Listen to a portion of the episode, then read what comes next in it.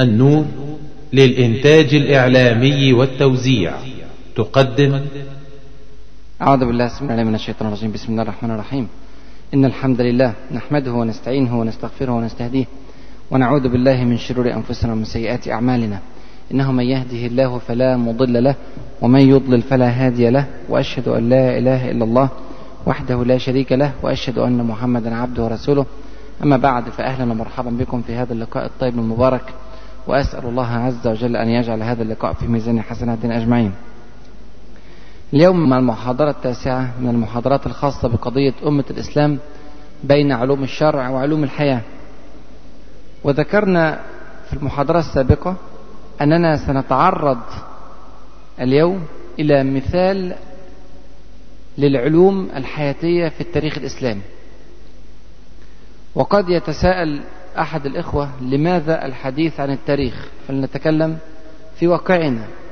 لكن الحقيقة دراسة التاريخ لها فوائد جمة ونحتاجها في مثل هذه الموضوعات وفي غيرها. أولا التاريخ يا إخواني يتكرر فبه نعرف سنن الله عز وجل في خلقه. فلما نيجي نحكي قصة من قصص السابقين بحيثيات معينة وظروف معينة وأدت إلى نتائج معينة نتوقع أنه إذا مرت بنا نفس الظروف ستحدث معنا نفس النتائج. ولذلك يقص ربنا سبحانه وتعالى في الكتاب الكريم القصص القرآني بشكل مكثف حوالي ثلث القرآن الكريم قصص. فهذا أمر عشان نعرف السنن الثابتة التي تحكم الكون التي يستخدمها رب العالمين سبحانه وتعالى في إدارة ملكه وكونه وخلقه سبحانه وتعالى. وهو برحمته ثبت هذه السنن كي لا يزيغ الناس ولا يضلوا. ثبت هذه السنن فنستطيع إذا عرفناها أن نسير في الطريق الصحيح. ومن ثم نستطيع أيضا أن نرى المستقبل. إزاي ممكن أشوف المستقبل بدراسة التاريخ؟ أنا بشوف حدث معين أدى إلى نتائج معينة. إذا كنت في نفس الحدث الآن في نفس الظروف أتوقع نفس النتائج. فأقدر أستنتج أو أستنبط بكرة بالنسبة للأمة أو للأفراد والجماعات هيكون مصيرها إيه؟ عشان كده بندرس التاريخ وعشان كده بنمر على صفحات مختلفة من صفحات التاريخ الإسلامي وغير التاريخ الإسلامي. أيضا التاريخ يبرز لنا أمرا هاما جدا أسميه واقعية التطبيق. يعني إيه واقعية التطبيق؟ يعني أحيانا بنقول بعض القواعد النظرية. تلاقي إنها صعبة التحقيق. فنقص سويا القصة ونعرف معا الحكاية من التاريخ فنجد أن هذه القاعدة النظرية قد طبقت كثيرا في مراحل التاريخ المختلفة. والأمثلة على ذلك كثيرة. ولعلنا نأخذ مثالا مما ذكرناه في دروسنا. ذكرنا على سبيل المثال قول يحيى ابن أبي كثير رحمه الله من التابعين. عندما قال لا يستطاع العلم براحة الجسم. واحد كان بعت لي رسالة بيقول أنا ما قدرتش أطبق هذه القاعدة.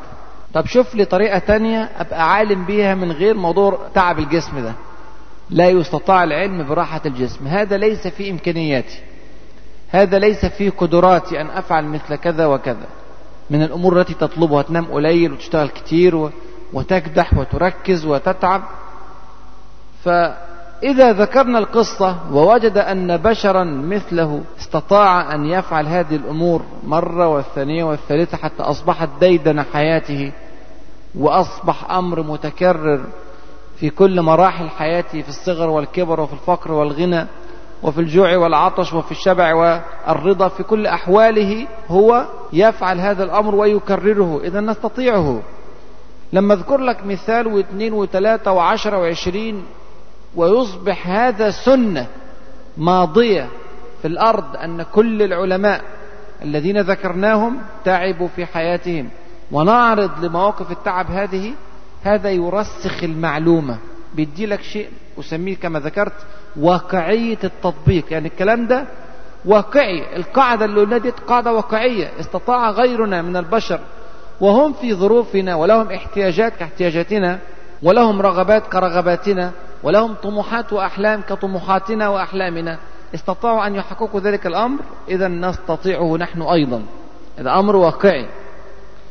الأمر الأخير الذي أذكره ومن أجله ندرس التاريخ ونمر على مراحل مختلفة من التاريخ الإسلامي هو أن التاريخ المجيد عزة لصاحبه.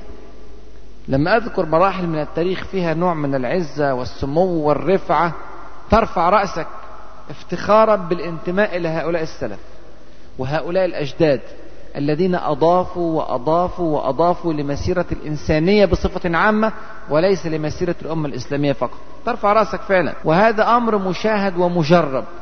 في فرنسا كان في مجموعة من الشباب مراهقين صغار عندهم 14 15 سنة ومسلمين متربين في فرنسا أو معظمهم مولود في فرنسا.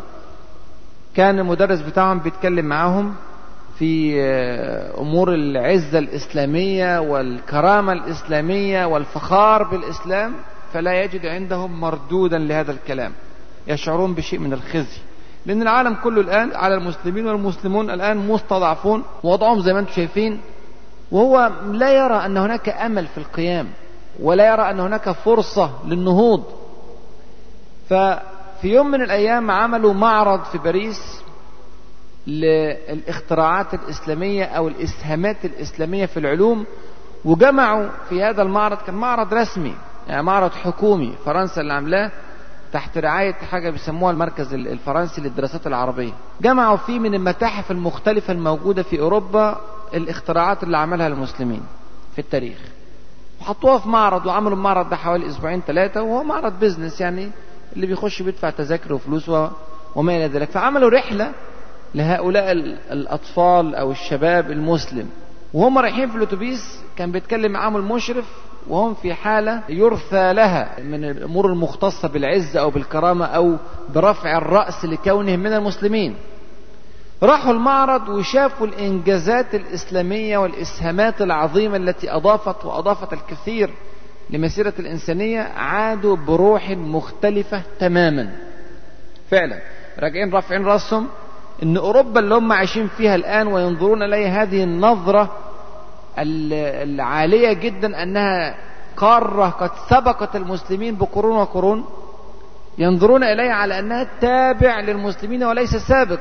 معظم العلوم الأوروبية نتجت عن علوم المسلمين التي نقلت إلى أوروبا وأوروبا كانت في حالة من الجهل الشنيع في كل فروع العلم وتفوق المسلمون في كل فروع العلم ورأوا ذلك مكتوبا ومنصوصا وبالحقائق العلمية وبالصور المؤكدة وببعض الأجهزة التي وجدت في هذه المتاحف ونقلت من بلاد المسلمين إلى بلاد أوروبا في مراحل مختلفة من مراحل التاريخ وجدوا هذا وشاهدوه رأي العين واستمعوا إلى الشرح وعرفوا تقدير العلماء الأوروبيين لعلماء المسلمين السابقين.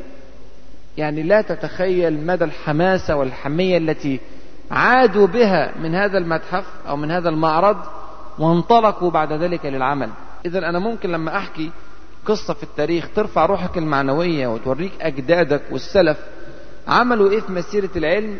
تتشجع إلى أن تفعل مثلهم وأعظم وتقود الأرض كما قادوها وأعظم. وهذا مشاهد في مراحل مختلفة كثيرة في التاريخ الإسلامي. اللطيف يا إخواني أن مسيرة العلم في التاريخ الإسلامي كانت مسيرة متفوقة في مراحل كثيرة جدا جدا في التاريخ الإسلامي حتى في مراحل الضعف السياسي والضعف العسكري. يعني تلاقي أيام سقوط المسلمين تحت أقدام التتار وتحت أقدام الصليبيين وفي ظروف صعبة جدا وتفكك وفرقة في العالم الإسلامي تجد مع كل هذه الظروف أن المسيرة العلمية ما شاء الله كانت متقدمة وأن العلماء المسلمين كانوا سابقين بشكل لافت حقيقة للنظر. إحنا الانطباع اللي عندنا والانطباع اللي عند العالم عن التاريخ الإسلامي انطباع سياسي فقط للأسف لا نعرف من تاريخنا إلا الأمور السياسية فقط. وهي أصلا مشوهة. ما نعرف إلا انحراف بعض الخلفاء ما نعرف إلا الفتن والصراعات التي دارت ما نعرف إلا المؤامرات والمكائد والمصائب والكوارث. ما نعرف إلا هذا التاريخ. حتى عندما نتكلم عن عزة الإسلام والمسلمين لا نتحدث إلا عن حطين وعين جالوت والزلاقة والأرك والمواقع التي انتصر فيها المسلمون وهي مواقع عظيمة حقا ولكنها ليست الوجه الوحيد للتاريخ الإسلامي. هناك وجوه حضارية هائلة عظيمة حقيقة للتاريخ الإسلامي. منها هذا الوجه العلمي الذي نحن بصدد الحديث عنه في هذه المجموعة من المحاضرات. لكن إحنا للأسف ما عندناش هذه المعلومات. يعني مثلا لما أجي أسألك وأقول لك تعرف في مثلا عن أبي كامل المصري؟ اسم لعل الناس كلها أول مرة تسمع به ولو عرفت بيه لعلك تعرف عنه سطر أو سطرين. ما تعرفش قصة حياة هذا العالم الجهبذ الذي قاد مسيرة العلم في العالم بأسره فترة طويلة من الزمان. مين يسمع عن موسى ابن شاكر وبنوه؟ أول فريق علمي في العالم. في الميكانيكا وال والهندسة وعلم الحيل كما كانوا يسمونه. اختراعات يعني فعلا متقدمة ومتفوقة. استطاعوا أن يصلوا إليه من يعرف تفصيلات حياتهم وطريقتهم في البحث ومؤلفاتهم وتأثيرهم في الحضارة الغربية وفي أوروبا بصفة عامة. من يعرف أبو الفتح الخازني أو ابن الحائك أو قطب الدين الشيرازي أو محمد الفرازي أو العباس الجوهري أو أبو العباس الفرغاني الحكيم المروزي. هذه أسماء لوغاريتمات بالنسبة لنا. هذه ما يخلو منها كتاب علم في العالم الغربي. ما تستطيع أن تجد كتابا في الكيمياء أو الفيزياء أو الفلك أو الجغرافيا إلا وفي مقدمته عندما يكتب عن تاريخ العلم لابد أن يذكر هؤلاء. هذه أسماء غيرت تماما وجه التاريخ ونحن لا نعرف أصلا الاسم فضلا عن سيرة الإنسان فضلا عن منهجه في الحياة فضلا عن طريقته في تناول الأمور سواء كانت الأمور العلمية أو الأمور الشرعية والدينية في حياته. فهذه أمور غفل عنها المسلمون أعواما وقرونا طويلة وكتب التاريخ بأيدي غير المسلمين وشوه وزور وارتكبت في حقه جرائم شتى. لكن أين المسلمون؟ فين المسلمين اللي يراجعوا هذا التاريخ وينقحوه مما أضيف إليه وهو ليس فيه ويظهروا وجوه العظمة كما أظهر أعداؤنا وجوه السوء سواء بالحق أو بالتزوير. نتعرض الآن إلى بعض وجوه الحضارة العلمية الإسلامية المتميزة حقيقة. إذا ذكرنا على سبيل المثال اليوم هنفتح صفحات بعض الصفحات لن نركز تركيزا كبيرا على فرع معين من العلوم. لعل أدي الطب شوية أهمية لتخصصي ولكونه يعني كما يقول الشافعي أشرف العلوم بعد الشريعة. لكن بصفة عامة اهتمام المسلمين بالعلوم كان اهتمام حقيقة لافت للنظر. المكتبات في الحضارة الإسلامية. المكتبات في الحضارة الإسلامية كانت تنقسم إلى نوعين رئيسيين. نوع اسمه المكتبات العامة ونوع اسمه المكتبات الخاصة. المكتبات العامة اللي هي مفتوحة للجمهور. يحضر فيها عموم طلبة العلم عموم العلماء يأتون إليها من كل مكان ليدرسوا في داخل المكتبة.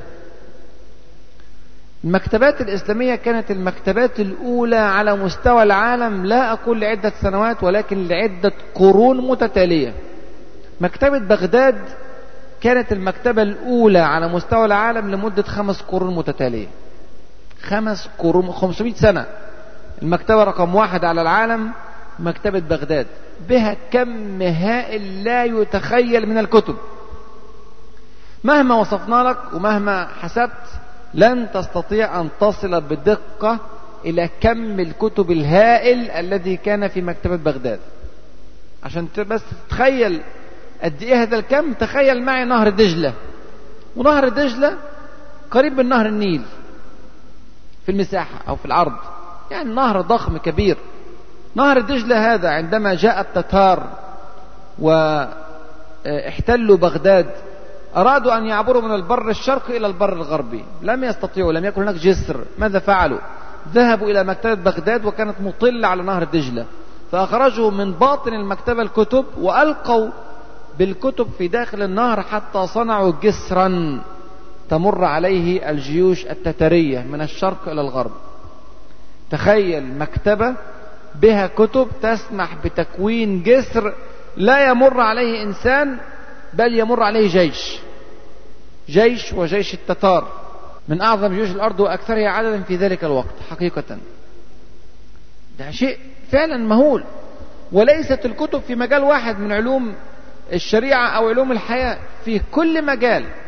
وكانت المكتبة تقسم إلى أقسام. هذا قسم لعلوم الفقه وهذا قسم العلوم الحديث وقسم العلوم العقيدة وهكذا. وهذا قسم العلوم الطب وعلوم الفلك وعلوم الهندسة. أقسام أقسام مختلفة. وكان فيها قاعات للمناظرات وقاعات للمحاضرات والندوات وكان فيها أماكن مخصصة للترفيه. إذا أراد الإنسان أن يعني يأخذ قسطا من الراحة يأخذ مشروبا يستريح قليلا من عناء الدراسة والتعب يأخذ ركن. فيها أماكن للتعليم. تلقى فيها محاضرات منتظمة للتعليم في شتى الفروع. فيها أماكن للمبيت.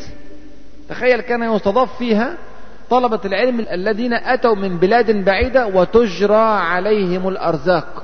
يعني الخليفة يخرج الأموال الثابتة للإنفاق على هؤلاء الذين يأتون إلى مكتبة بغداد ليتعلموا. يعني يجي يتعلم وينفق عليه ويقرأ في مكتبة بغداد وظهرت فيها وظائف النساخين ووظائف الذين يعني الباحثين عن الكتب لأن المكتبة ضخمة جدا هائلة. لا تستطيع أن تصل إلى ما تريد بسهولة فأصبح في ناس شغلتها فقط إنها تدور لك على الكتاب أو تنسخ لك ما تريد. هذا زمن ليست فيه طباعة.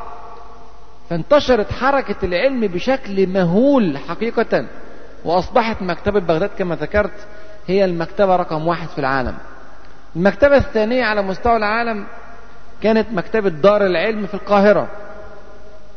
وهذه المكتبة يكفي أن أذكر لكم أن كان فيها أربعين قسم للكتب. أربعين قسم. كل قسم مختص بفرع من فروع العلم.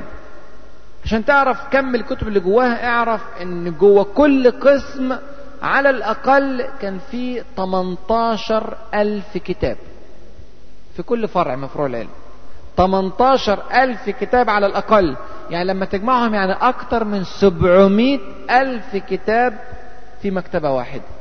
شيء مهول. المكتبة الثالثة على مستوى العالم كانت مكتبة قرطبة. طبعا الكلام ده أوروبا ما فيهاش مكتبات لا يعني من قريب ولا من بعيد. لا تقارن بالمرة بمكتبة أصغر قرية من قرى المسلمين في ذلك الوقت. مكتبة قرطبة كان بها نصف مليون كتاب.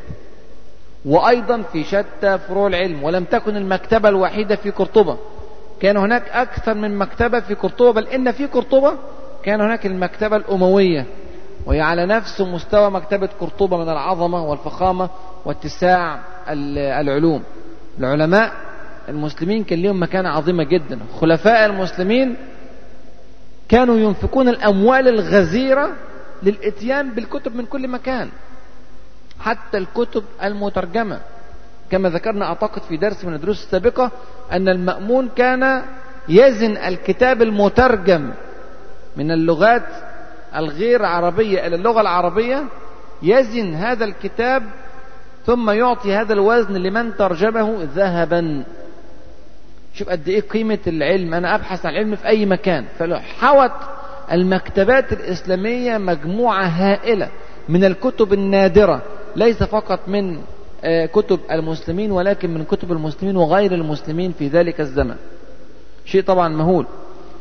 من اللافت للنظر أن مكتبة قرطبة عندما احتلت قرطبة من الصليبيين في أسبانيا معظم الكتب في مكتبة قرطبة أحرقت. في يوم واحد أحد القساوسة الصليبيين كان اسمه كمبيس حرق 80 ألف كتاب في ميدان من ميادين قرطبة. في يوم واحد 80 ألف كتاب.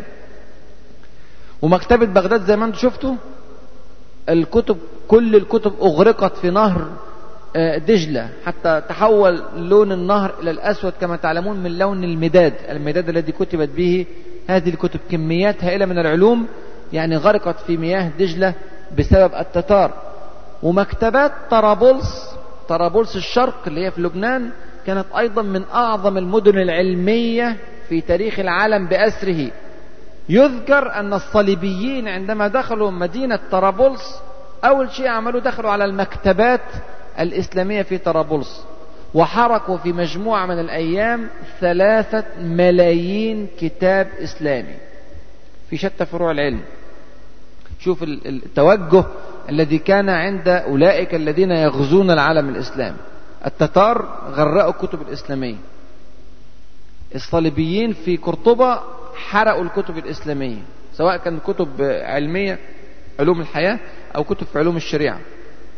الصليبيين في العصر الذي تلا بعد ذلك حرقوا الكتب في موجودة في طرابلس وهذا شيء متكرر سبحان الله لأنهم يعلمون ويدرسون أن من أسس أو أهم أسس بناء الأمة الإسلامية هي قضية العلم هذه.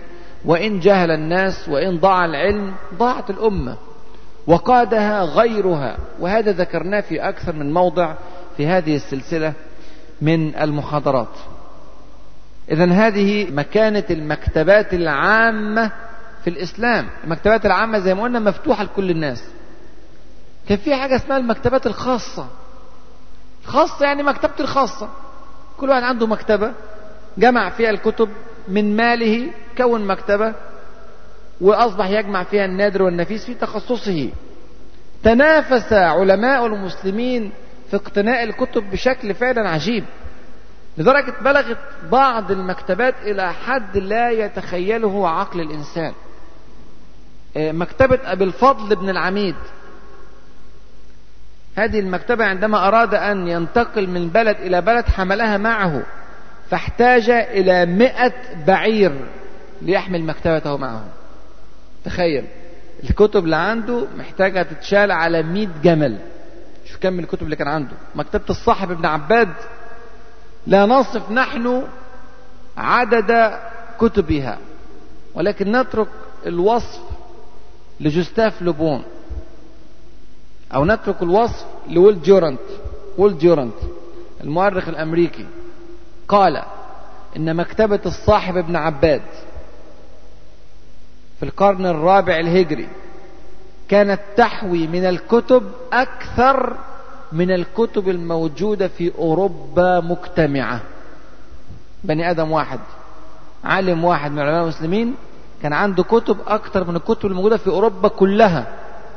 في كل الأقطار الأوروبية تخيل. هذا يعني هذا تاريخ المسلمين وهذه قيمة العلم عند المسلمين. الطب في الحضارة الإسلامية. أول مستشفى في العالم كان مستشفى إسلامي. أسس في عهد الوليد بن عبد الملك الخليفة الأموي سنة 90 هجرية. الوليد حكم من سنة 86 ل 96 هجرية. هذا أول مستشفى في العالم بأسره. أول مستشفى أوروبي. أنشئ بعد هذا المستشفى بكم سنة؟ تخيل بتسعمائة سنة. يا الله تسعمائة سنة. الفجوة بيننا وبينهم في المستشفيات كانت تسعة قرون كاملة. تسعمائة سنة. وأنشئ المستشفى الذي أنشئ في باريس هذا على يعني مستوى ضئيل جدا جدا من النظافة ومن الإتقان ومن الحنكة الطبية كان مستواه متردي حقيقة.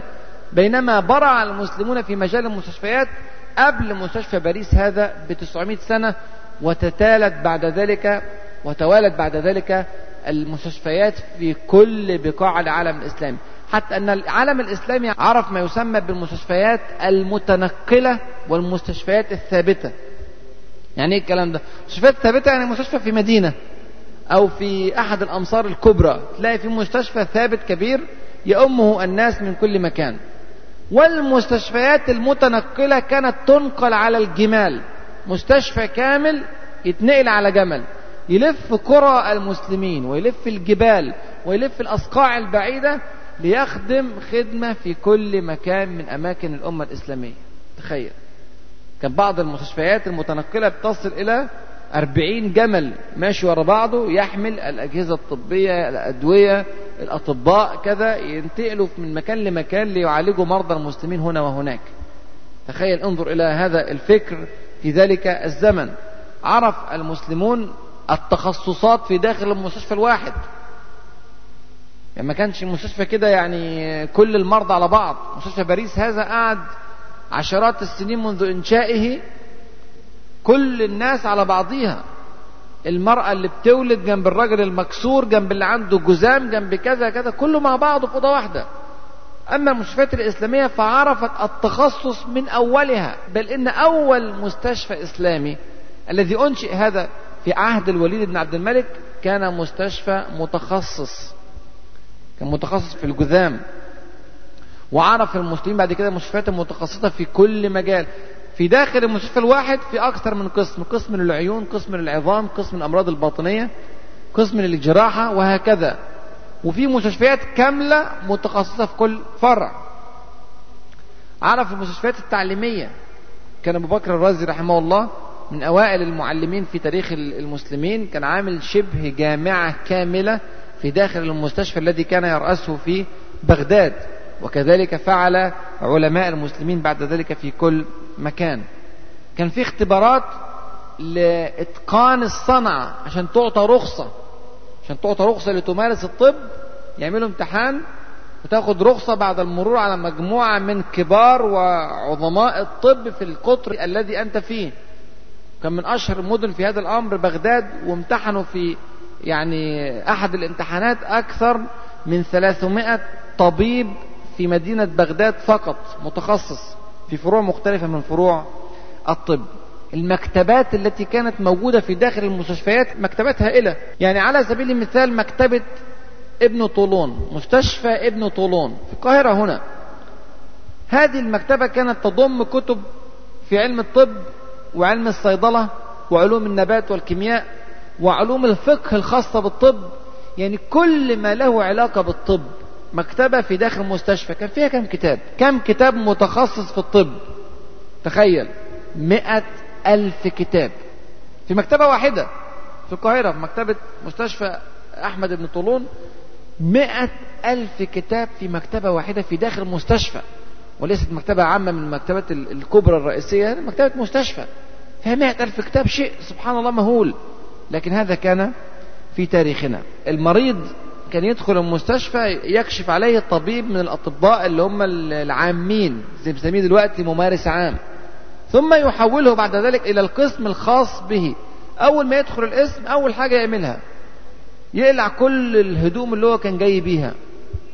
تؤخذ هذه الهدوم وتغسل وتوضع في كيس عشان ياخدها وهو خارج أو تلقى إن كانت قديمة. ويعطى ملابس جديدة تماما من المستشفى. وسبحان الله هذا من يعني أهم الأشياء لوقف العدوى إن كانت هناك أمراض معدية في داخل المستشفى. بعد ما يدخل يتحط في القسم بتاعه ويعالج فترة العلاج وتجري عليه أيضا الأرزاق ومعظم العلاج في المستشفيات الإسلامية كان مجاني. لكل الناس. وكان هناك الكثير من أغنياء المسلمين من يوقفون الوقف على علاج مرضى المسلمين. بل إن هناك من كان يوقف الوقف لإنشاء مزارع للنباتات الطبية. بجوار المستشفيات. يعملوا مزرعة كاملة تزرع فيها كافة ال ال الأعشاب الطبية وكافة النباتات الطبية اللازمة لاستخراج الدواء النافع لهؤلاء المرضى.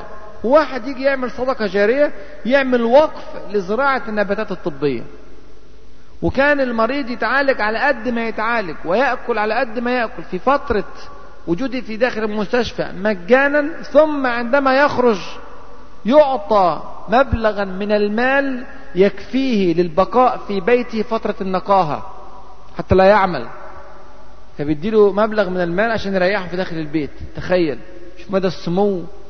في الفكر ومدى الرقي في التعامل يعني ما وصلت بلاد أوروبا حتى في زمان إلى مثل هذا الفكر إن هي تصرف عليك كل المصاريف في داخل المستشفى وأنت خارج كمان تاخد فلوس عشان ما تشتغلش وأنت في فترة النقاهة فيحدث انتكاسة للمريض. فطبعا ده شيء كان فعلا هام جدا في تاريخ المسلمين. اشتهر في تاريخ المسلمين المستشفى العضدي في بغداد والمستشفى النوري النوري في دمشق نسبة إلى نور الدين محمود رحمه الله. كان من أعظم الأعمال اللي عملها مستشفى النوري هذا. والمستشفى هذا ظل يعمل تخيل أكثر من ثمانية قرون. تخيل 800 سنة أكثر من 800 سنة. المستشفى النوري اللي عمله نور الدين محمود رحمه الله قعد يشتغل لحد أواخر القرن التاسع عشر. 1800 وكسر. شغال وبيخدم المرضى وبيعالج. تخيل.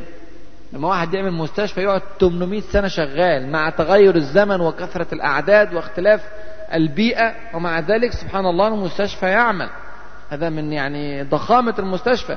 المستشفى المنصوري في مراكش أسس في عهد دولة الموحدين ظل كذلك يعمل عدة قرون. كان في داخل المستشفى عدة بحيرات صناعية. في داخل المستشفى. حدائق غناء كبيرة. الاهتمام الكامل بالحالة النفسية للمرضى لدرجة إن المنصور الموحدي هو أعظم خلفاء دولة الموحدين كان في كل جمعة بعد صلاة الجمعة يأخذ نفسه ووزراءه ويعودون المرضى في مستشفى المنصوري هذا لإدخال الراحة النفسية على المرضى والاطمئنان على أحوال المسلمين. هذا هو تاريخ المسلمين. وليست هذه الأمثلة إلا بعض أمثلة بعض أمثلة من التاريخ العظيم الواسع لأمة الإسلام في مجال الطب وفي غيره من المجالات. بغداد يا إخواني عرفت في القرن الرابع الهجري ما يسمى بالمدينة الطبية. تخيل مش بس مستشفى لا مستشفى كامل ودار إقامة كبير جدا جدا للمرضى الذين يأتون إلى بغداد من خارجها. ومصانع للأدوية ومزارع للنباتات ومعامل للعلماء. مدينة طبية متكاملة. في ذلك العمق في التاريخ. نتكلم إن فرنسا عرفت المستشفيات. شوف بعد تسع قرون من المسلمين والمسلمين في هذه المسيرة لم ينقل هذا العلم إلى أوروبا إلا بعد تسع قرون لأن أوروبا كانت في حالة متردية من الجهل الفجوة بينها وبيننا كانت فعلا هائلة. سبحان الله. الرازي المعجزة الكبرى. الرازي هو أول واحد اخترع الخيوط الجراحية واخترعها من أمعاء القطة. أول واحد يخيط جرح في مريض وعملها من أمعاء القطة بيسموها كات جت يعني أمعاء القطة. هذه الخيوط إحنا استخدمناها في زماننا دلوقتي يعني قعدت مستخدمة لحد العصر اللي إحنا فيه ده. هي بس بطلوا يستخدموها من حوالي عشر سنوات. واستحدثت أنواع أخرى. لكن تخيل لما يستحدث هو خيوط في القرن الثالث الهجري وتفضل مستخدمة إلى زماننا الآن يا سبحان الله. أول واحد في التاريخ عمل خيوط جراحية هو الرازي أبو بكر الرازي. أول واحد عمل مراهم الزئبق. واستطاع أن هو يصل بالدواء عن طريق الجلد إلى داخل الجسم. وده كان اختراع مهول في زمانه. أول واحد استخدم حيوانات التجارب. أول واحد في الدنيا يفكر أن هو يجرب الدواء على حيوان قبل ما يجربه في الإنسان. استخدم حيوانات القرود لأنه رأى أنها شديدة الشبه بالشكل التشريحي لجسم الإنسان.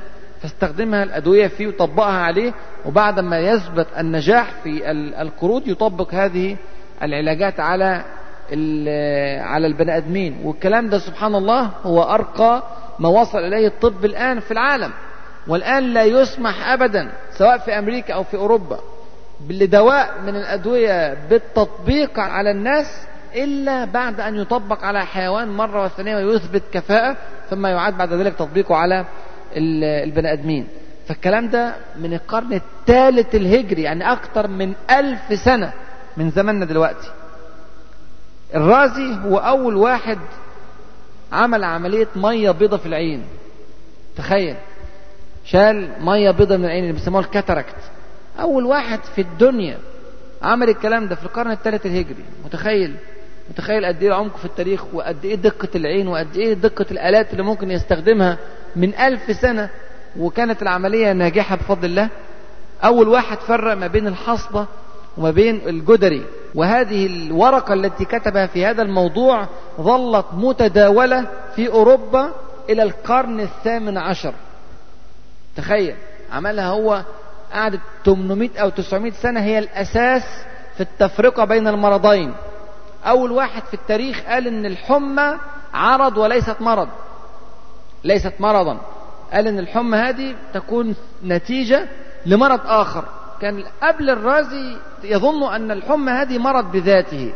مرض اسمه الحمى زي ما في مرض اسمه الحصبة ومرض اسمه الجديري ومرض اسمه الجدري في مرض اسمه الحمى. لا الرازي أول واحد قال لا ده الحمى هذه تصاحب أنواع مختلفة من المرض. وأثبت ذلك بالتجارب وبالاستنتاجات وبالاستنباطات وبالكلام العلمي المدقق حتى وصل إلى هذه النتيجة وهي الآن من الحقائق العلمية المعروفة. الزهراوي الزهراوي أو أبو القاسم الزهراوي هذا أعظم جراح في تاريخ العالم لمدة خمس قرون متتالية. 500 سنة ورا بعض ما حدش ظهر زي الزهراوي رحمه الله من علماء الجراحة المسلمين الذين كانوا يعيشون في الأندلس. أول واحد في العالم كله تخصص في الجراحة وهو المخترع لعدد هائل أكثر من 200 آلة جراحية اخترعها أبو القاسم الزهراوي. الكثير منها مستخدم إلى زماننا الآن مع بعض التطويرات لكن أصل ال... الاختراع من عند الزهراوي رحمه الله.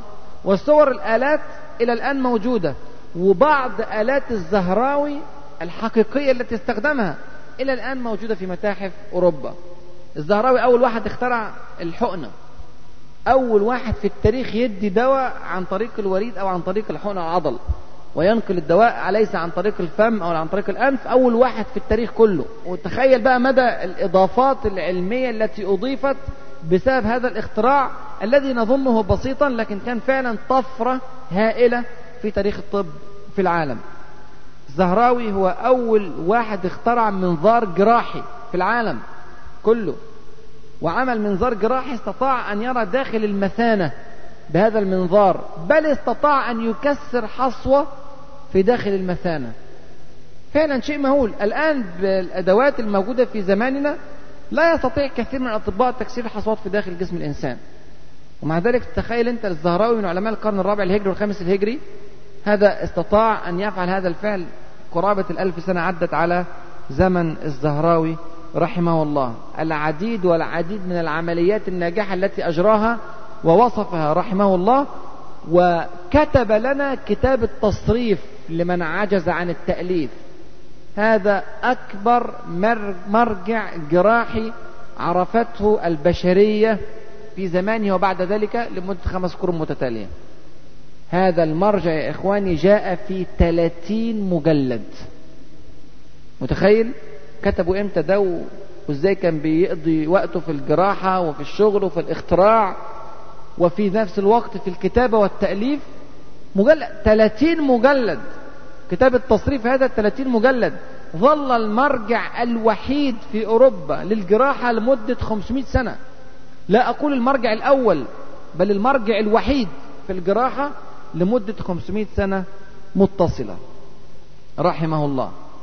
طبعا الاكتشافات التي اكتشفها ابن سينا يعني لا تتخيل عدد هذه الاكتشافات والواحد حقيقة يخشى أنه يسير في مجال واحد ويمر بنا الوقت لكن راجعوا سيرة ابن سينا والإضافات التي أضافها في مسيرة العلم. وإلى الآن إلى الآن كنت في باريس من حوالي يعني كام شهر في بعض المكتبات العلمية الموجودة في باريس في وسط باريس مكتبات فرنسية خالصة. اسمها أفيسينا اللي هو ابن سينا. المكتبة متسمية على اسم أفيسينا أو ابن سينا اللي هو العالم المعروف جدا جدا عند أوروبا كلها لأنه غير فعلا محور التاريخ في قضية الطب.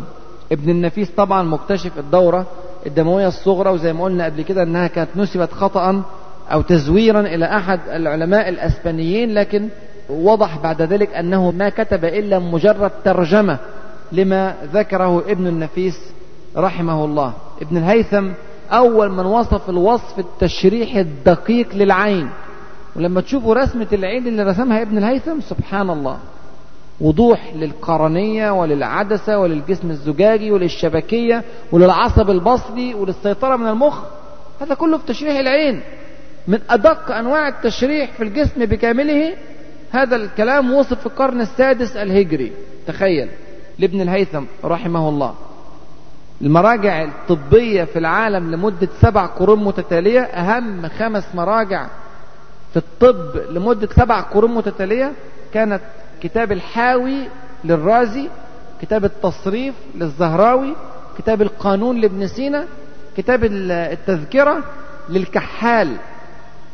والتذكرة هذا كتاب متخصص في العيون طب العيون فقط.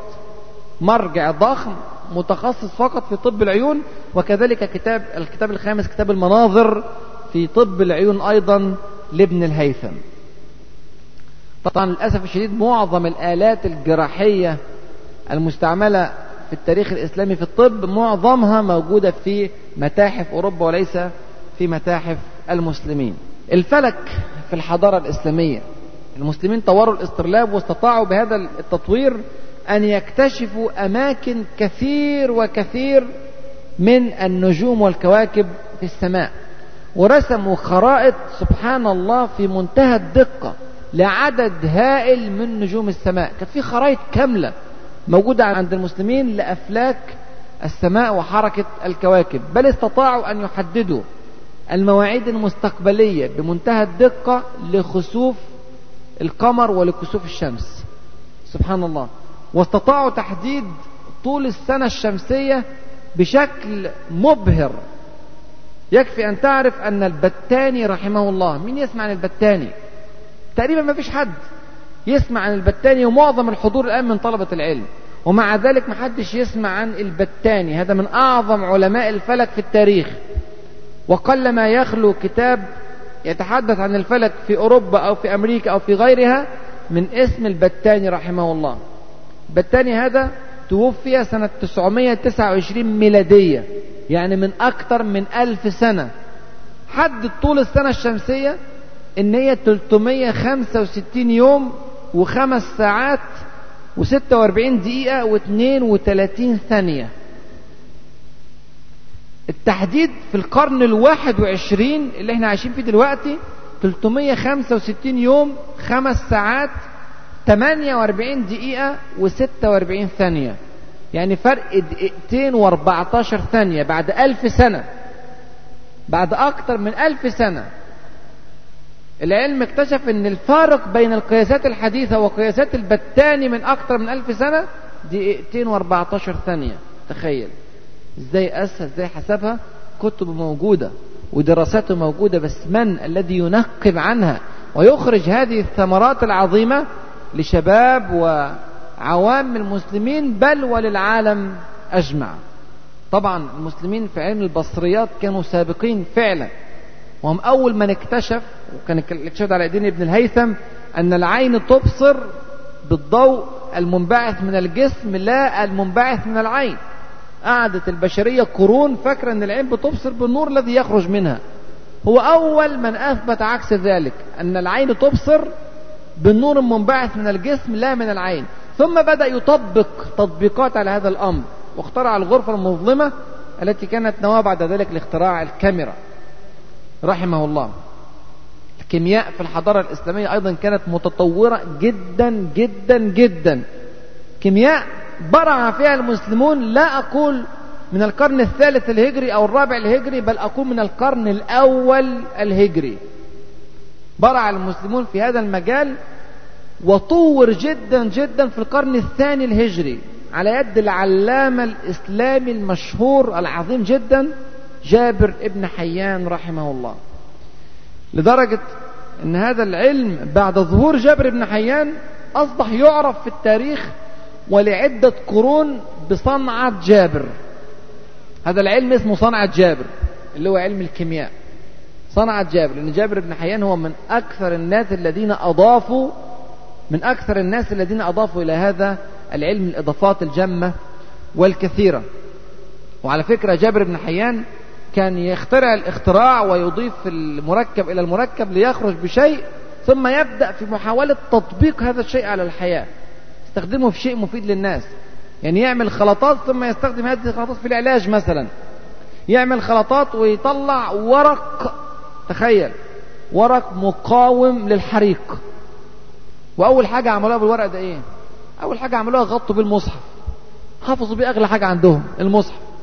ورق مقاوم للحريق في القرن الثاني الهجري. عمل جابر بن حيان أقمشة مقاومة للبلل. عشان تمشي في المطر waterproof يعني.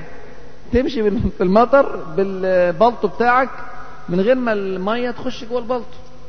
يعني ده شوف الاختراع ويطبق عشان ينفع الناس وحركة التاريخ تمشي وتضاف إليها الاختراعات الإسلامية المفيدة للإنسانية جميعها. المسلمون طوروا الزجاج. الزجاج قبل المسلمين وبرضه جابر بن حيان. قبل المسلمين ما يظهروا كان كل الزجاج النوع الأخضر اللي هو بيسموه الأخضر الرخيص. جابر بن حيان أضاف مادة ثاني أكسيد المنجنيز على الزجاج فظهر الزجاج الشفاف. اللي إحنا بدأنا بعد كده نستعمله في أشياء كثيرة. وأصبح أكثر نفعا. وعباس بن فرناس أول واحد في التاريخ يصنع الكريستال. زجاج الكريستال هذا أنتم شايفينه ده؟ الكريستال بتاع النجف. هذا اختراع إسلامي بحت. أول واحد اخترعه كان عباس بن فرناس رحمه الله. إدراك الوزن النوعي لكثير من المعادن وجداول المسلمين. اللي ذكرت الوزن النوعي لعدد هائل من المعادن جداول فعلا مبهرة. جداول الخازن على سبيل المثال. الخازن من علماء المسلمين الكبار في الكيمياء والفيزياء. الوزن النوعي للذهب في جدوله 19 و25 من 100 الوزن النوعي للذهب في جداول البيروني 19 و26 من 100 الوزن النوعي للذهب في جداولنا الآن 19 و26 من 100 تخيل نفس الوزن النوعي الذي وزنه البيروني رحمه الله ومن قبله الخازن رحمه الله. الجغرافيا الجغرافيا محتاجة محاضرتين ثلاثة أربعة لوحديها. فعلا أول خريطة دقيقة للعالم رسمها الإدريسي رحمه الله. وغير فيها مفاهيم كثيرة جدا جدا كانت مسيطرة على ذهن الناس. بل إنه رسم هذه الخريطة على كرة. ليثبت للجميع أن الأرض كروية. فعلا عمل الأرض كلها رسمها على كرة. فيها أفريقيا فيها آسيا فيها أوروبا. واصل بآسيا لحد اليابان لحد الجهة الشرقية من آسيا. وواصل بأوروبا لحد إنجلترا ولحد أسبانيا من الناحية التانية. وتفصيلات في منتهى الدقة. يا ريت تبحثوا في الكتب. هذه الخريطة مشهورة وموجودة في الكتب. تبصوا على هذه الخريطة التي تمت أو رسمت في القرن الرابع الهجري وتشوفوا قد إيه الدقة والبراعة للدول والبحار والبحيرات الموجودة في زماننا الآن. يعني منتهى الدقة الخريطة الحقيقة قدامي وأنا شايفها ونفسي كل واحد فيكم يبص على مثل هذه الخريطة في الكتب المنتشرة التي تتحدث عن تاريخ وحضارة المسلمين. خريطة محي الدين الريس العثماني مين يسمع عنها؟ محي الدين الريس. محي الدين الريس هذا من كبار الجغرافيين العثمانيين. رسم خريطة إلى الآن تدهش وكالة ناسا الفضائية في أمريكا. فعلا ومحط أنظار ودراسة عمل مجلد ضخم كده كله خرائط. إيه وجه الغرابة في خرائط محي الدين الرئيس. وجه الغرابة أن هو رسم في خريطته أكثر من خريطة متتالية رسم فيها المحيط الأطلسي. اللي هو بيسموه بحر الظلمات في ذلك الوقت. اللافت جدا للنظر إن ظهر على المحيط الأطلنطي الجهة الغربية منه ساحل أمريكا الشمالية وأمريكا الجنوبية من أوله لآخره. محي الدين الريس مات سنة 1513 ميلادية. يعني بعد حوالي 20 سنة من ادعائهم أن كريستوفر كولومبوس اكتشف أمريكا. هو مات بعد كده ب 20 سنة بعد هذا الاكتشاف ب 20 سنة. لكن الخرائط اللي رسمها مستحيل تترسم في يوم وليلة. خرائط يا إخواني في منتهى الدقة. كولومبوس لما اكتشف اكتشف الجزائر الشرقية لأمريكا. مجرد ما وصل للجزائر ورجع لأسبانيا تاني وجاب الجيوش وبدأ يعمل احتلال للجزائر الشرقية. هذه الخرائط التي اكتشفت في مكتبة في إسطنبول هذه الخرائط ترسم كل الساحل الأمريكي من شمال أمريكا أقصى الشمال لحد جنوب أمريكا الجنوبية بتفاصيل عجيبة. العلماء الجغرافيين لما بصوا على هذه الخريطة في أوائل القرن العشرين اكتشفت هذه الخرائط في أوائل القرن العشرين. لما بصوا على هذه الخرائط وجدوا فيها بعض الاختلافات مع جغرافيي القرن العشرين فقالوا أن هذه الخريطة أخطأت في كذا وكذا وكذا وكذا. ثم وكالة ناسا بعد كده لما صورت ساحل أمريكا من الفضاء بالأقمار الصناعية اكتشفت دقة خرائط محي الدين الرئيس عن خرائط الجغرافيين في القرن العشرين. تخيل. شيء فعلا عجيب. خريطة شكلها مدهش. يعني شيء فعلا في منتهى الدقة. ثم مسكوا الخرايط بدأوا يقطعوا الخرايط على الكمبيوتر ويكبروا أحجامها عشان يشوفوا التفاصيل الدقيقة اللي راسمها. واضح طبعا ده مش شغل بني آدم لوحده ده فريق علمي جغرافي كامل يعني مهول. لقوا إن هو راسم مش بس الحدود الدقيقة ده راسم الأحياء النباتية والأحياء المائية والناس اللي عايشة في كل منطقة. قايل هنا عايش حيوانات نوعها كذا وكذا وهنا عايش طيور كذا وكذا وهنا شفنا أسماك نوعها كذا وهنا في ناس لابسة كذا وكذا على الخريطة. سبحان الله. كبروها أكتر لقوا العجب العجاب. لقوا قارة القطب الجنوبي الأنتراكتا اللي هي بيقولوا اكتشفت في القرن الثامن عشر الميلادي. هو ميت 1500 القرن السادس عشر الميلادي وراسم القطب الجنوبي في خريطه. يا الله مين يسمع عن محي الدين الرئيس العثماني؟ من أعظم جغرافي العالم حقيقة. وإلى الآن تدرس خرائطه في أمريكا في وكالة ناسا إلى الآن مش عارفين السر إزاي وصل لكل هذا وإيه هو الفريق العلمي اللي كان معاه وعدد السفن الهائلة التي كانت تجوب ساحل أمريكا لترسم بدقة علمية مهولة. هذا الساحل شيء مبهر مدهش مازال لغز. تحاول تحله الناس والمسلمين ما يسمعوش أصلا عن اسم محي الدين الرئيس. كارثة يا إخوان محتاجين فعلا نراجع تاريخنا الإسلامي العظيم. الجبر في الحضارة الإسلامية الجبر ده اختراع إسلامي أساسا. لأن يعني قبل المسلمين ما كانش في حاجة اسمها الجبر. عشان كده إلى الآن في الغرب يعرف علم الجبر بالجبرة. ده ده علم إسلامي صرف. طبعا الخوارزمي رحمه الله أول من اخترع علم الجبر في التاريخ. وعلماء الرياضة والناس اللي شغالة في الهندسة تعرف قيمة علم الجبر في مسيرة الإنسانية. واخترعوا عشان يحل مسائل في المواريث. كان في مسائل معقدة في الميراث ومن حرص المسلمين على تطبيق شرع الله عز وجل تمام التطبيق في المسائل الصعبة ما خدوش الموضوع بمجرد التقريب. فخوارزمي سخر علمه في الرياضيات إنه يخترع علم يحل به المعضلات التي قابلت العلماء في الشريعة في مسائل الميراث.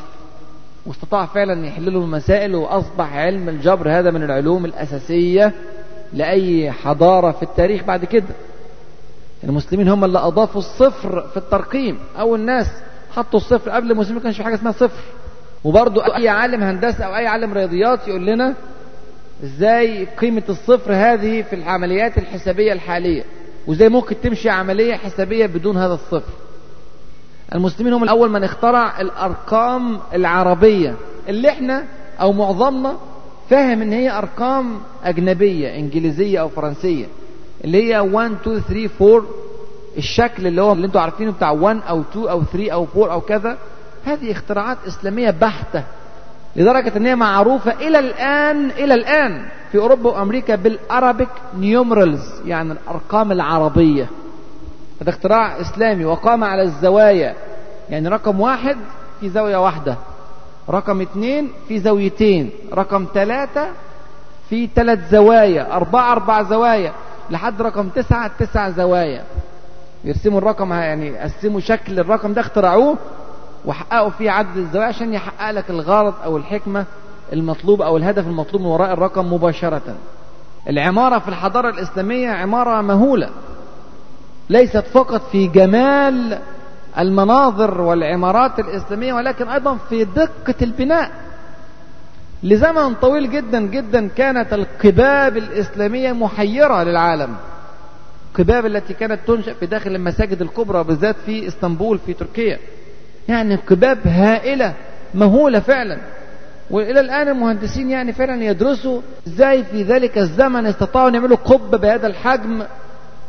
وبهذا الإتقان وبهذه الاستمرارية إلى زمان الآن تمر عليها مئات السنوات وما زالت القباب تحتفظ برونقها سواء في الحجم أو في القوة أو في الألوان التي زخرفت بها هذه العمارة الإسلامية العظيمة. وإلى الآن مسجد قرطبة موجود في قرطبة في الأندلس نسأل الله عز وجل أن يحرره.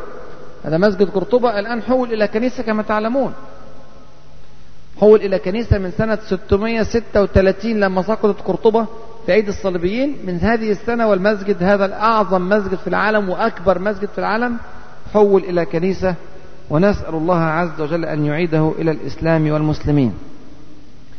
المسلمين برضو عملوا قنطرة قرطبة اللي هي من أعجب القناطر في العالم. أول قنطرة أسست بهذه الطريقة طريقة يعني حجرية عظيمة جدا واسعة جدا تسع كمية كبيرة من البشر في وقت واحد يمرون من مكان إلى مكان وفي منتهى القوة إلى درجة أنها إلى الآن باقية. متى أنشئت؟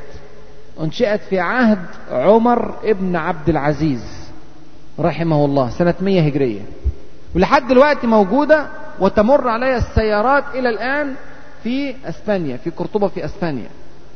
شوف الإنجاز الحضاري الهائل. ناهيك عن قصر الحمراء في غرناطة ناهيك عن القصور الأخرى الموجودة هناك يعني عدد هائل جدا من القصور والمساجد والقلاع والبناءات المتميزة بشكل لافت حقيقة للنظر. الصناعة في الحضارة الإسلامية كانت صناعة في غاية التميز. الورق وإن كان الورق أصلا صناعة صينية إلا أنه تطور جدا جدا في البلاد الإسلامية وبرعت عدة مدن إسلامية كسمرقند وكدمشق وكبعض المدن الموجودة في الأندلس في صناعة الورق حتى أنه كان بابوات إيطاليا لا يكتبون أناجيلهم إلا على الورق المستورد من الأندلس. لفخامة هذا الورق ودقة ويعني جودة نوعية هذا الورق. أيضا أوروبا لم تعرف السكر إلا عن طريق المسلمين. لم تعرف النسيج الجيد في الصناعة المبهر في الألوان الذي يستطيع أن يعمر فترة طويلة من الزمان إلا عن طريق المسلمين. بل إن المسلمين سبحان الله صنعوا وأتقنوا صناعة الجليد. تخيل مشهور جدا في التاريخ إن أحد الخلفاء العباسيين كان عايز يحج شوف من بغداد لمكة في عمق الصحراء وفي الجو الحار هذا واصطحب معه الثلج من بغداد إلى مكة. وعنده طرق يعني سبحان الله تحفظ الماء في حالته الثلجية وهو يمر في هذه الصحراء شديدة الحرارة. سبحان الله. هذا يعني بعض الأمثلة والله يا إخواني أنا أفتح الفرع ثم أتركه إلى غيره لأن الموضوع محتاج تفصيلات دقيقة في كل فرع من فروع العلوم الإنسانية بصفة عامة.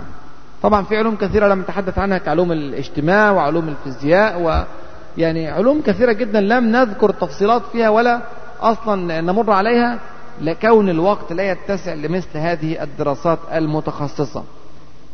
تعالوا نتخيل سويا كده بسرعة دقيقة دقيقتين شكل مدينة قرطبة سنة 350 هجرية من ألف سنة. أو أكثر من ألف سنة. أيام عبد الرحمن الناصر رحمه الله والحكم ابن عبد الرحمن الناصر رحمه الله. مدينة قرطبة في ذلك الزمن ودي محتاجة محاضرة مستقلة لوحدها ممكن إن شاء الله نفرد لها في يوم من الأيام محاضرة عشان نتعرف على مدينة قرطبة من ألف سنة كان شكلها إيه. مدينة قرطبة كان فيها 28 ضاحية. 28 حي. تخيل اتساع المدينة شكله إيه. مدينة فعلا هائلة. بكل المقاييس هائلة. كان فيها 13 ألف دار. ولما نقول دار معناها فيلا. معناها جنينة معناها فيلا أو بناء في وسط الحديقة وحديقة واسعة حول الدار. كان فيها نصف مليون مواطن.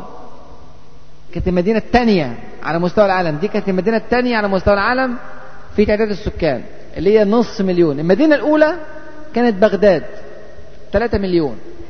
الثانية قرطبة نص مليون. الثالثة أشبيلية إسلامية برضو 400 ألف. أعظم مدن في العالم أكثر مدن العالم كثافة وحضارة. كانوا بيسموا قرطبة جوهرة العالم. الناس اللي عايزة يعني تتفرج على شيء سواء مسلمين أو غير مسلمين يروحوا يتفرجوا على قرطبة. يروحوا يتفرجوا على مدينة الزهراء فرع من فروع قرطبة. حي من أحياء قرطبة. يتفرجوا على قنطرة قرطبة على مسجد قرطبة على مكتبة قرطبة. جامعة قرطبة. يعني سبحان الله فعلا شيء مبهر. الشوارع في قرطبة في ذلك العمق في التاريخ كانت مرصوفة. مرصوفة بالحجر. تخيل. الشوارع كانت مضاءة ليلا. في القرن الواحد وعشرين الآن في بعض المدن غير مضاءة أو بعض القرى غير مضاءة. مدينة قرطبة من ألف سنة كانوا مضاءة ليلا. كان فيها أسواق متخصصة.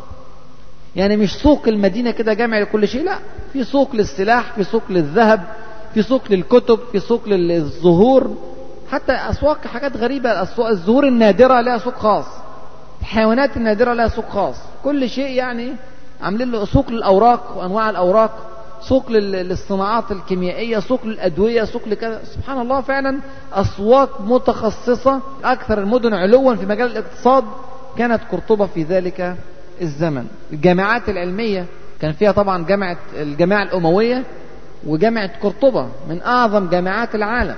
وكلنا عارفين الرسالة المشهورة التي أرسلها ملك إنجلترا إلى أحد يعني حكام المسلمين هشام بن عبد الرحمن الثاني في الأندلس ويرجوه في هذه الرسالة أن يعلم ابنته مجموعة من علماء إنجلترا العلوم في جامعة قرطبة. ومضى الرسالة خادمكم المطيع ملك إنجلترا. هذه رسالة من ملك إنجلترا إلى قائد الدولة الإسلامية في الأندلس.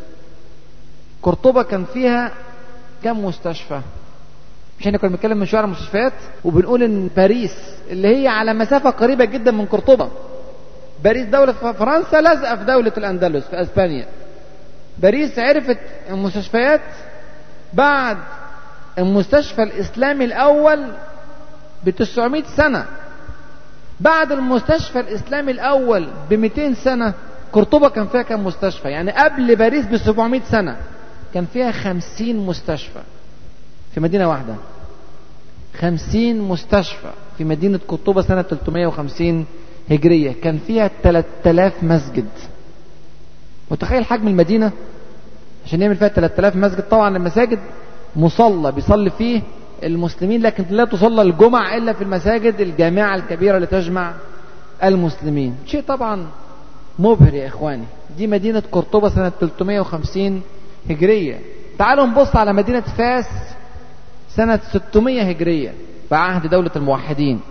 مدينة فاس كانت من المدن الصناعية الأولى في العالم. فعلا مدينة صناعية مبهرة. مدينة فاس كان فيها أكثر من 3000 مصنع لنسج الثياب في مدينة واحدة.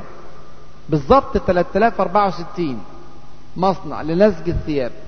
كان فيها 47 مصنع للصابون 86 مصنع لدبغ الجلود 116 دار للصباغة 12 مصنع لتسبيك الحديد والنحاس 11 مصنع للزجاج.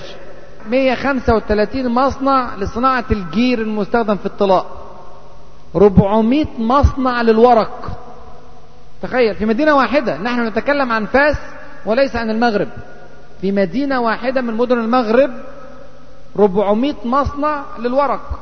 188 مصنع للفخار وكان فيها 200 مكتبة لبيع الكتب. سنة 600 هجرية. يعني من أكثر من 800 سنة من دلوقتي. هذه مدينة فاس. وهذه أمثلة. ليست هذه حضارة المسلمين العلمية. إحنا بس بنفتح صفحات بسيطة جدا جدا جدا في حضارة المسلمين العلمية. الحضارة الإسلامية يا إخواني فعلا كانت حضارة تجمع بين علوم الشرع وبين علوم الحياة. كانت حضارة تجمع بين بناء المصانع وبين بناء الإنسان. حضارة تجمع بين المادة والروح كما رأينا. حضارة تجمع بين سعادة الدنيا وسعادة الآخرة. حضارة فعلا متميزة. حضارة فعلا مختلفة عن غيرها من الحضارات. إيه دورنا بعد هذه الرحلة في هذه المجالات المختلفة من العلوم؟ بسرعة وبإيجاز وخلاصة هذه القصة. أننا لا نقرأ هذا التاريخ لكي نتأثر فقط بما فعله السابقون. ونسعد ونفرح بما قدمه أجدادنا لمسيرة الإنسانية. لكن في المقام الأول قرأنا عليكم هذه الصفحات من التاريخ الإسلامي لنعلم أن العلم أساس من أسس بناء الأمة الإسلامية لا بديل عنه. وهذه الأمة الإسلامية التي سادت العالم سادت بمثل هذه الوجوه العظيمة من التفوق في شتى مجالات العلوم. لم نبرع في مجال معين كما يبرع الأمم الآن في مجال وتبرع أمة أخرى في مجال بل كنا سابقين في كل مجالات العلوم قاطبة تخيل. وبهذا سدنا العالم يا إخواني. يبقى أنا أقرأ التاريخ عشان أستفيد العبرة. أنا مش بقرأ عشان بس أقول الله أجدادنا كانوا عظماء. طب وإحنا فين؟ إذا أردت أن تسود كما سادوا وتقود كما قادوا فلا بد من العودة إلى الأساس المتين الذي بنيت عليه هذه الحضارة. العلم يا إخواني بشقيه العلم الشرعي والعلم الحياتي. ثم علينا بعد أن سمعنا إلى هذه المحاضرة أن ندرس التاريخ الإسلامي. أظن واضح أن معلوماتنا عن التاريخ الإسلامي قليلة ومعلوماتنا مشوشة ومزورة ومشوهة. ولعل معظم الحضور وهم من أهل العلم معظم الحضور لا يعرف حوالي خمسة في المية أو عشرة في المية من المعلومات التي ذكرت في هذه المحاضرة وهذه والله من أشهر المعلومات. يعني ما خط في تفصيلات دقيقة في داخل كل فرع. وارجعوا للكتب وموجودة. الكتب الإسلامية التي تتحدث عن هذا التاريخ موجودة. وهتلاقي مصنفات ضخمة في حضارة المسلمين في علم الجغرافيا ومصنفات ضخمة في حضارة المسلمين في علم الطب. وفي علم الهندسة وفي علم كذا هتلاقي هتلاقي كتير جدا. بس نبحث في التاريخ. ثم علينا زرع العزة في نفوسنا ونفوس أبنائنا. لما ابنك يعرف إن جده هو الذي اخترع كذا وكذا وكذا وكذا يفخر بسلفنا ويفخر بديننا ويفخر بحضارتنا ويعلم أننا حضارة بناء لا هدم وأننا حضارة سبق لا اتباع. هكذا كانت حضارة المسلمين وهكذا ينبغي أن تكون. ثم علينا أن نعرف غيرنا بتاريخنا كما نعرفه بديننا كما نطلب من إخواننا أن يعرفوا الناس عموم الناس في الأرض. بديننا نطلب منهم كذلك أن يعرفوا عموم الناس بتاريخنا. الناس فاكرة أن تاريخنا كله دماء وأشلاء ومؤامرات ومكائد وفتن هذا يظنه الكثير. إذا كان المسلمين نفسهم بيعتقدوا أن تاريخ المسلمين هو إلا هذه الصورة المشحفة جدا لتاريخ المسلمين. فأنا مطلوب مني أعرف وانشر هذا الكلام. أنشر بكل لغات الأرض. أنا بلغتي وأحاول أعرف واحد أوصل له المعلومة يترجمها ويترجمها ويترجمها. لعشرات اللغات الموجودة في العالم حتى يعلم العالم أجمع أن الحضارة الإسلامية على أكتافها بنيت شتى حضارات العالم المعاصر الآن. وبدون الحضارة الإسلامية كان زمان العالم الآن يعني متخلف شديد التخلف بينه وبين العلوم فجوات هائلة. وراجعوا قيام الحضارة الأوروبية وراجعوا قيام الحضارة الحديثة في كل العلوم وشوفوا أي علم منهم قام على أسس غير إسلامية. نادر يا إخواني نادر. لا يخلو فعلا فرع من فروع العلم من إضافة محورية من إضافات المسلمين. هذه دعوة للجميع لفتح الملفات القديمة لحضارة الإسلام لقراءة هذه الملفات لدراستها دراسة قوية متأنية لتدريسها وتعليمها لأبنائنا وأبناء الأمة الإسلامية ثم لنقلها بعد ذلك إلى عموم الأرض. ونختم بكلمة ربعي بن عامر رضي الله عنه وأرضاه لقد ابتعثنا الله لنخرج العباد من عبادة العباد إلى عبادة رب العباد ومن جور الأديان إلى عدل الإسلام ومن ضيق الدنيا إلى سعة الدنيا والآخرة. نسأل الله عز وجل أن يفقهنا في سننه وأن يعلمنا ما ينفعنا وأن ينفعنا بما علمنا. إنه ولي ذلك والقادر عليه. فستذكرون ما أقول لكم وأفوض أمري إلى الله. إن الله بصير بالعباد. والسلام عليكم ورحمة الله وبركاته. مع تحيات النور للإنتاج الإعلامي والتوزيع.